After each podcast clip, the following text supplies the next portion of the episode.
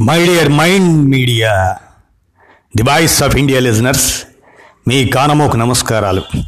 మోహనవచనం పరిజ్ఞాన హితబాండం స్వాగతం. ఇప్పుడు మనం ఒక యాత్రా స్మృతి గురించి తెలుసుకుందాం. యాత్రా స్మృతి అదేనండి ట్రావెలోగ్ అన్నమాట అది చైనా దేశంలో యాత్ర. దాని గురించి విందాం. చైనా అంటే అడుగడుగున ఆంక్షలు కట్టుబాట్లు నకిలీలు ఇలా ఏవేవో మనకు గుర్తుకొస్తుంటాయి. కానీ చైనా అభివృద్ధికి మారుపేరు. ఆర్థిక అసమానతల్ని చిరిపేసి సామాజిక స్థిరత్వాన్ని సాధించిన అగ్రరాజ్యం. ఇది ఒప్పుకోక తప్పదు ఎవరైనా.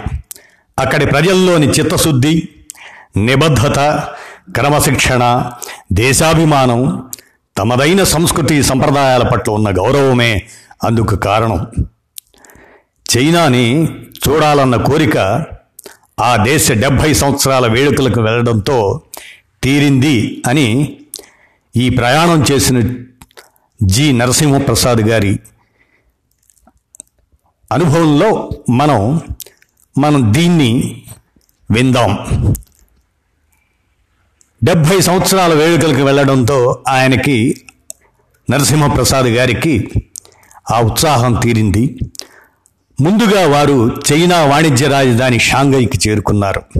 ఎయిర్పోర్ట్లో వీసా ప్రక్రియ వేగంగా జరిగింది. అయితే విదేశీయులు దానికన్నా ముందే అక్కడున్న కియోస్కోలో తమ పాస్పోర్టును చూపించి వేలిముద్రలు నమోదు చేసుకోవాలి. వీసా వరుసలోకి వెళ్ళగానే సిబ్బంది నీహ్యావ్ అని పలకరించారు. చైనీయులు హలో హాయ్ లాంటి పదాలు వాడరు. వాటికి సమానమైన పదమే వారి నీహ్యావ్ బ్యాగేజ్ తీసుకుని బయటికి వచ్చేసరికి సాయంత్రం ఐదున్నర అయింది. గైడ్ వారిని ముందుగా భోజనానికి తీసుకెళ్తానంటే వారన్నది మేము చైనీయులం కాదు అన్నారు. ఎందుకంటే చైనీయులు రాత్రి భోజనం ఏడున్నర లోపే చేసేస్తారు. సరే మర్నాడు ఉదయం షాంఘై వరల్డ్ ఫైనాన్షియల్ సెంటర్కి వెళ్ళారు. అమెరికాలో కూల్చబడ్డ వరల్డ్ ట్రేడ్ సెంటర్కు పోటీగా కట్టిన భవంతి అది. వంద అంతస్తుల భవనం. లోపలకు వెళ్ళే ముందు అక్కడున్న ఓ తెర మీద న్యూయార్క్ టోక్యో షాంఘై నగరాల విస్తీర్ణం జనాభా అవి సాధిస్తున్న అభివృద్ధి గురించిన విషయాల్ని ప్రదర్శించారు. ఆ మూడింటిలో షాంఘై చాలా ముందు ఉంది. ఒక వెయ్యి నాలుగు వందల ఇరవై ఐదు అడుగులు ఎత్తున్న వంద అంతస్తులని కేవలం తొంభై ఆరు సెకండ్లలో ఎలాంటి శబ్దం లేకుండా లిఫ్ట్ ద్వారా చేరుకున్నారు. అక్కడ నుంచి చూస్తే యాంగ్సీ ఉపనది అయిన హువాన్ నది దాని పక్కగా కనిపించే ఆకాశ హార్మియాలు దట్టమైన కాంక్రీట్ అరణ్యాన్ని తలపిస్తున్నాయట. అలా అద్దాల్లోంచి చుట్టూ గమనిస్తూ కిందకు చూస్తే కాళ్ళ కింద అద్దం ఆ అద్దం కింద నుంచి రహదారుల మీద దూసుకు వెళ్తున్న వాహనాలు. వాటిని చూస్తూ ఉంటే ఒక క్షణం గుండె జల్లుమంది అంటున్నారు. అక్కడి నుంచి షాంఘాయి మ్యూజియానికి వెళ్ళారు. నాలుగంతస్తుల గుండ్రని విశాలమైన భవనం ఉంది అక్కడ అక్కడ నాణేల విభాగంలో చెంగిస్ ఖాన్ కాలం నాటి నాణేలతో పాటు భారతదేశానికి చెందిన కనిష్క వాసుదేవ శక్క కాలం నాటి నాణేలు ఉన్నాయి. అవన్నీ చూచి దగ్గరలోని ఇండియన్ రెస్టారెంట్లో భోజనం చేసి బయటకు వస్తుంటే భవనాల మధ్య రెల్లుగడ్డితో కట్టిన ప్రహరీ గోడ కనిపించింది. మనం పల్లెల్లో కూడా అలాంటి వాటిని వాడని నేడు నేడు వాడనటువంటి రెల్లుగడ్డితో చైనా వాణిజ్య నగరం మధ్యలో గోడ కట్టడం చైనా వాళ్ళ సృజనకి సంప్రదాయానికి వాళ్ళు ఇచ్చే ప్రాధాన్యతకి అద్దం పట్టింది. సాయంత్రం పాత షాంఘైకి వెళ్ళారు. వందల సంవత్సరాల కిందట కట్టిన ప్రాచీన కట్టడాల్లో కాఫీ బార్లు రెస్టారెంట్లు ఏర్పాటు చేశారు. దారి పొడవున చిన్న షాపులు చాలానే ఉన్నాయట. ఇలాంటి రద్దీ ప్రాంతాల్లో పోలీసులు ఓ బస్సులో కూర్చొని పరిసరాలను గమనిస్తూ ఉంటారట.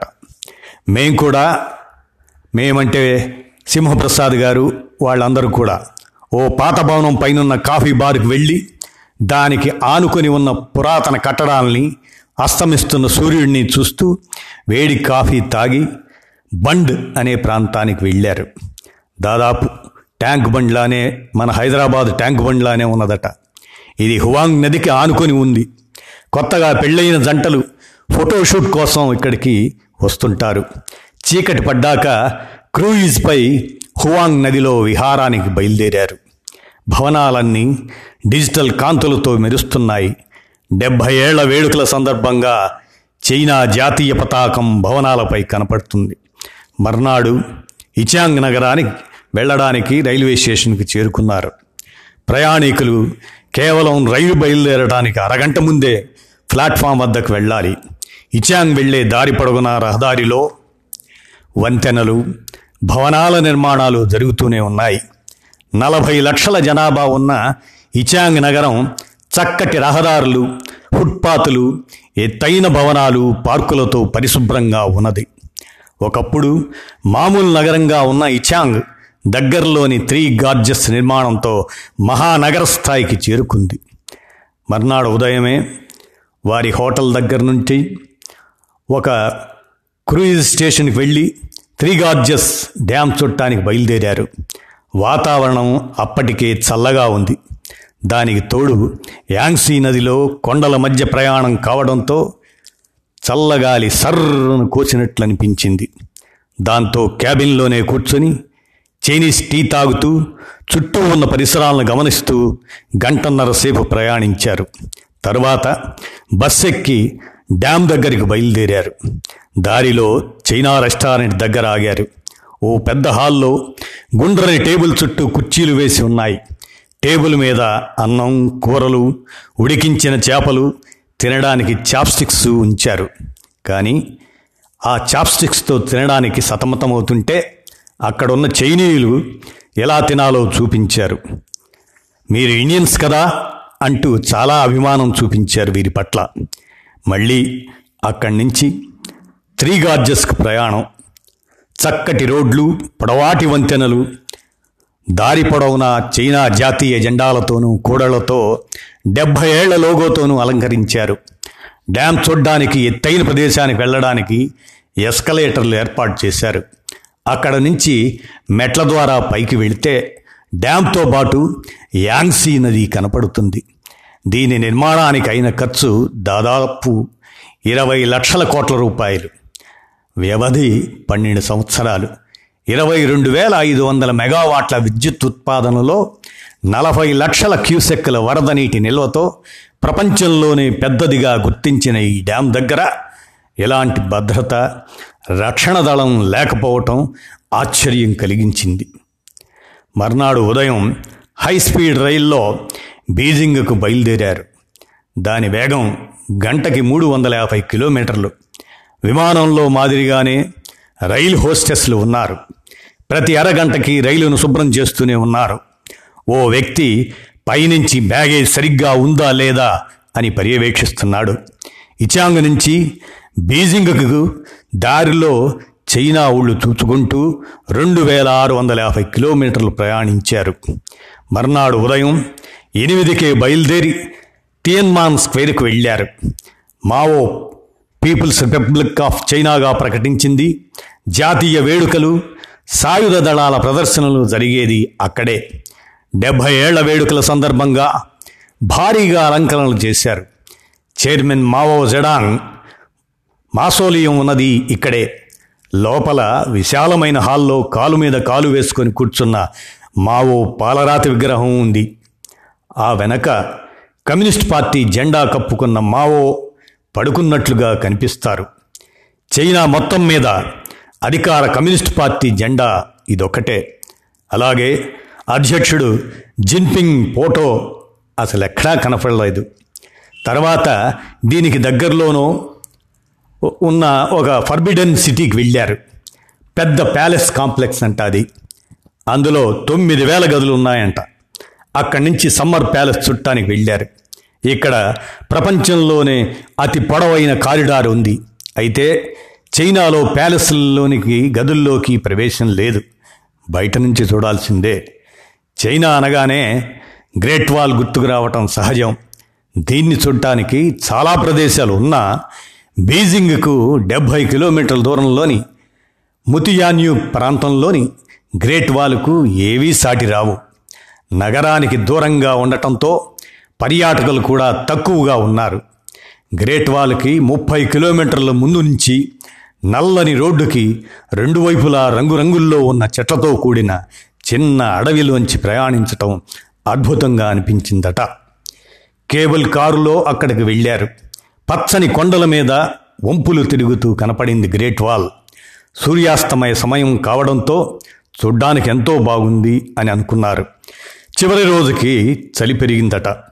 పార్కుల్లో వ్యాయామంగా చైనా సంప్రదాయ పాటలకు నృత్యం చేస్తున్న మహిళలు కనిపించారు. పాత బీజింగ్లోకి బయటి వాహనాలను అనుమతించరు. కార్పొరేషన్ వాళ్ళు రిక్షాలు ఏర్పాటు చేశారు. అందులోనే వెళ్ళి స్థానిక సిహయాన్ కుటుంబంతో కాసేపు గడిపారు. ఇల్లంతా తిప్పి చూపించారు. దాదాపు గ్రామీణ ప్రాంతాల్లో ఉండే మండువా ఇల్లులా ఉంది. మధ్య ఖాళీ స్థలంలో వేసిన పందిరి మీదకు పాకించిన నేతి బీరపాదం చూస్తే అచ్చం మన రాష్ట్రంలో ఉన్నట్లే అనిపించింది అంటున్నారు. చైనీయులు ఆరాధించే కన్ఫ్యూషియస్ టెంపుల్తో పాటు లామా ఆలయం కూడా చూచి విమాశ్ర విమానాశ్రయానికి తిరుగు ప్రయాణం కోసం బయలుదేరారు. దారిలో రెండు వేల ఎనిమిదిలో ఒలింపిక్స్ కోసం కట్టిన పిచ్చుకగూడు ఆకారంలోని స్టేడియం కనిపించింది. పంతొమ్మిది వందల యాభై ఎనిమిదిలో పక్షుల వల్ల ఆహార ధాన్యాలు వృధా అవుతున్నాయని భావించి కనిపించిన పక్షులన్నింటినీ చంపేయడంతో చైనా తీవ్ర దుర్భిక్షం ఎదుర్కొంది. తరువాత తప్పును తెలుసుకొని పక్షిగూడు ఆకారంలో స్టేడియాన్నే నిర్మించారు. ఎయిర్పోర్ట్కి చేరుకొని బోర్డింగ్ పాస్ కోసం కౌంటర్ దగ్గరికి వెళ్ళారు. అదే పలకరింపు చిరునవ్వుతో నీ హ్యావ్ అని చైనాలో గూగుల్ జీమెయిల్ వాట్సప్ ఫేస్బుక్ ఇలాంటివేమీ పనిచేయవు. ప్రత్యామ్నాయంగా వీచాట్ స్కైప్ లాంటివి ముందే మొబైల్లో డౌన్లోడ్ చేసుకోవాలన్నది మనం మర్చిపోకూడదు అని మనకు జి సింహప్రసాద్ గారు వీరు హైదరాబాద్కు చెందినవారు. వారు వారి కళ్ళకు కట్టిన దాన్ని మనకి తెలియజేస్తే నేను మీకు మన శ్రోతలకు వినిపించాను. ధన్యవాదాలు.